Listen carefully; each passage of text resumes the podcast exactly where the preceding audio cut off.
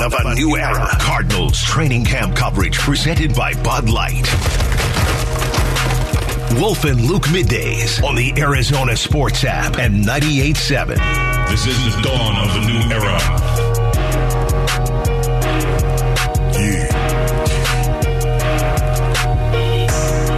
like you're using this show to launch your inevitable DJ career. The amount of careers you've you've said you want to have after your career.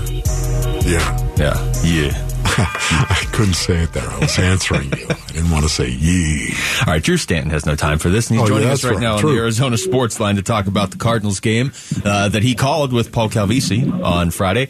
Drew, thank you for the time. How are you doing? I'm doing great, thanks. How are you guys? Thank you, Drew. Appreciate your time, buddy. oh, my pleasure. Drew, let's uh, let's start with just your your overall impression of that game on Friday, the win over the Denver Broncos. Anything big jump out to you, offense or defense, and, just in terms of how the Cardinals performed? Well, I think just the the situational awareness, right? Football is going to have its ebbs and flows throughout the course of the game, but to be able to set some of those circumstances up on your own, to be able to put your team in a situation where they can learn from it, I think it's imperative. I mean, that's what the preseason is for. They don't count, but they matter. And so through the course of that, you get an opportunity to see, okay, we get a two minute drive, or we get to be able to have a little bit of a cat and mouse back and forth with an offensive coordinator and a defensive coordinator. You get in a second long situation. What are you going to do to get back in the third and manageable? And we saw Drew Petzing get into empty and spread him out. Okay, is that going to be who he is? It looks like it. They're going to be able to push the ball down the field with play action and get multiple personnels and do all this stuff on first and second down. Being underneath center, you look at the offense and you say, okay, they're going to go balanced. They're going to go two tight ends, and they can run the ball either way. You see the, the quarterback's hands come up. He shakes. He's going to the other side because it's a number count game. So all of these things, it's so encouraging to see week one. And after talking with JG, he said, look, we're not game planning. We're just going to go out and we're going to play football. And he said, you know, same thing on defense. You saw some of these young guys, and just because they're unknown doesn't mean they're not capable of going out there and filling a void. Drew, did you like playing under center? And if so, why? Well, a couple reasons. I, I did like playing under center, but I was also dependent upon the circumstance. I think there's times when it's better to be under center, especially in first and second down, and there's times in third down where you want to be able to see things. The beauty of being under center is you don't have to catch the snap and see what's going on. Now, you have your pre snap reads, you can see stuff in the shotgun. You have through displacement of the linebackers and the safeties and the pre snap checklist that you should be going through as a quarterback and then you reaffirm it once you catch the ball. But under center, you can do that, uh, and you have the ability to balance things up. The the quick game stuff of getting the ball out faster, the play action stuff, as we talked about, that this offense wants to do. It allows you to turn your back to the defense after that second or third step, but have a pretty good indication of where the ball is going to end up. Talking to Drew Stanton, uh, Drew with Clayton Tune. It's very early, certainly, but what are you looking for from him in game two and game three after what you saw in game one, and, and just sort of what is his path going forward to be able to, to carve out a role on this team? Well, you know, I think first and foremost, he was a draft pick of the new regime. That means a lot because there's a belief in him already when he when he steps foot in that building upstairs of what they're looking at and the coaching staff because they're on the same page as far as that's concerned. I think he did a tremendous job of settling into the game. He missed a couple throws and and early on, and then he found ways to make adjustments. And though it was the same throw, uh, those are correctable things. And his feet got on the ground. I thought he stood in the pocket. And again, this is a new offense for him. The stuff that he did in college or he was comfortable with, you could see him off of, you know, the, the zone read play action in the shotgun. He's probably done that in his sleep. So he just flicked the ball effortlessly, right on target, some different catch and runs, and, and accuracy is a premium. We know how accurate he was in college. Can he take that over? Again, this is also his first time with live snaps of getting hit. Uh, he's in, been in practice and taken snaps with the ones, so we know that he's in legitimate contention for getting real playing time with Colt or being ready to play. He's being groomed for a reason.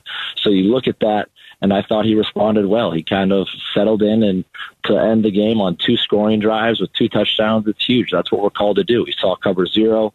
Drew helped him with the play call, and he was uh, able to deliver a strike right there for a nice passing touchdown.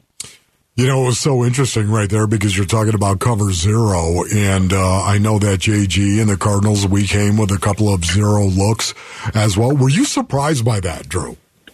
Not at all. In Not the at all. first preseason game? Not at all. Not well. First of all, we have to realize who we're going against. Uh, We know that Vance Joseph is not afraid to bring pressure. I was shocked a little bit to see it as early as I was. Usually, because again, teams aren't necessarily game planning anymore. So these young quarterbacks that are going to be in the fourth quarter of the first preseason game, they might not ever have seen zero, or they're, if it's being disguised or whatever it is. We pulled it out early, and we got home the first time, and the second time, Russell Wilson was like, "Uh, uh-uh, uh, i am going to have an answer this time around." And Sean Payton had the built-in answer for him, and the younger secondary guys that were in there, they didn't inside out it correctly, and it resulted in a touchdown. So again, that's the beauty of all of this. It's real football. Even in preseason, you get a good good sense of what guys want to do, and uh, you can't tell me that that game did not matter to Vance Joseph coming back in that stadium. Right. We're talking to Drew Stanton. Uh, Drew, there's there's so much talk always about Kyler Murray and how he can get better and what the next step is. If they hit on this Paris Johnson Jr. pick, and so far it looks good, and obviously to have DJ Humphries, I mean, what does it do for a quarterback to just have the left tackle and right tackle positions locked down? It secures the edge. It's everything. It, you don't have to look any further than in our division with the Seattle Seahawks last year. You know, they they went out and got two tackles in the draft, and it paid dividends for them. They're younger guys, and that's what I said. It doesn't have to be a household name at cornerback for us. It doesn't have to be a household name at defensive end or defensive tackle that's getting after the quarterback. You know, there are the marquee guys, the Budda Bakers of the world, the Jalen Thompsons of the world. Zaven Collins switching positions might be the best thing that ever happened to him and this organization. So you look at all of these things and you start saying, okay, well, what do we need to identify what we can do well, and everybody's kind of on the same page. So they went ahead and took Zach Ertz off the physically unable to perform list, and they activated him. He's good to go right now. What do you think Zach Ertz is going to be able to do for the Arizona Cardinals going forward?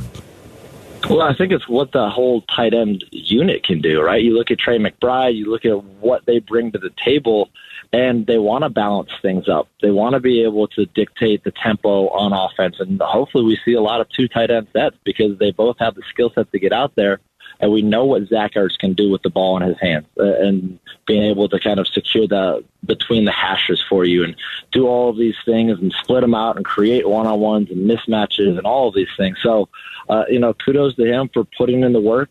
Uh, we all, those of us that know Buddy Morris, that was in charge of his rehab, are not surprised by his quick return and recovery because Buddy's the best in the business. Uh, and so to be able to have his hands on him and to get Zach in there and Zach putting in the effort and the time, and he's also in charge of Kyler's rehab too. An imperative role, even though he's switched, he's getting a chance to work with these veteran guys and maximize them. And you're going to see a Zach Ertz that's hungry to get out there and play and be able to really help this offense be dynamic. Drew, uh, Daniel Arias had a pretty good game on Friday. Michael Wilson's had a really good camp, OTAs and everything. As a quarterback, how quickly can you tell if a rookie receiver has it? Well, I think you can tell right away. Some guys takes a little bit more time. Uh, there's certain quarterbacks that just are certain wide receivers you feel more comfortable with of how they come out of routes, how they bend, even how they run routes right versus left. And Michael Wilson seems very quarterback friendly, but it's also a product of where he came from. He's a Stanford guy that has been taught by David Shaw that does things correctly, that takes care of his bodies. You know, uh, understands if you're one of those guys, like you're getting a pro pro and you a pro's pro already because he understands what it takes. There's a level of expectation there. Even the way that he talks to the media and really even this whole draft class, right? Uh, you look at Monty Ossenfort and you look at Dave Sears, the point of emphasis that they place on high character individuals. Kei'Trel Clark's talking to us post game and he's just he's dissecting plays on the fly. It, it's impressive, and, and they all have common denominators within them. Paris Johnson Jr. is no different in that regard, and I think you look at that wide receiver group, there's a lot of opportunity for young guys with bigger bodies to come in and block downfield and be guys that can get the sticks for you because they're bigger targets. I mean, you think about third down conversions, third and less to five. You want to hit guys on the run, bigger targets, and they did a nice job of converting third down with both of them. Drew, we appreciate the time as always. Thank, Thank you, Drew. Yeah, my pleasure, guys. Take care. All right, you okay, man.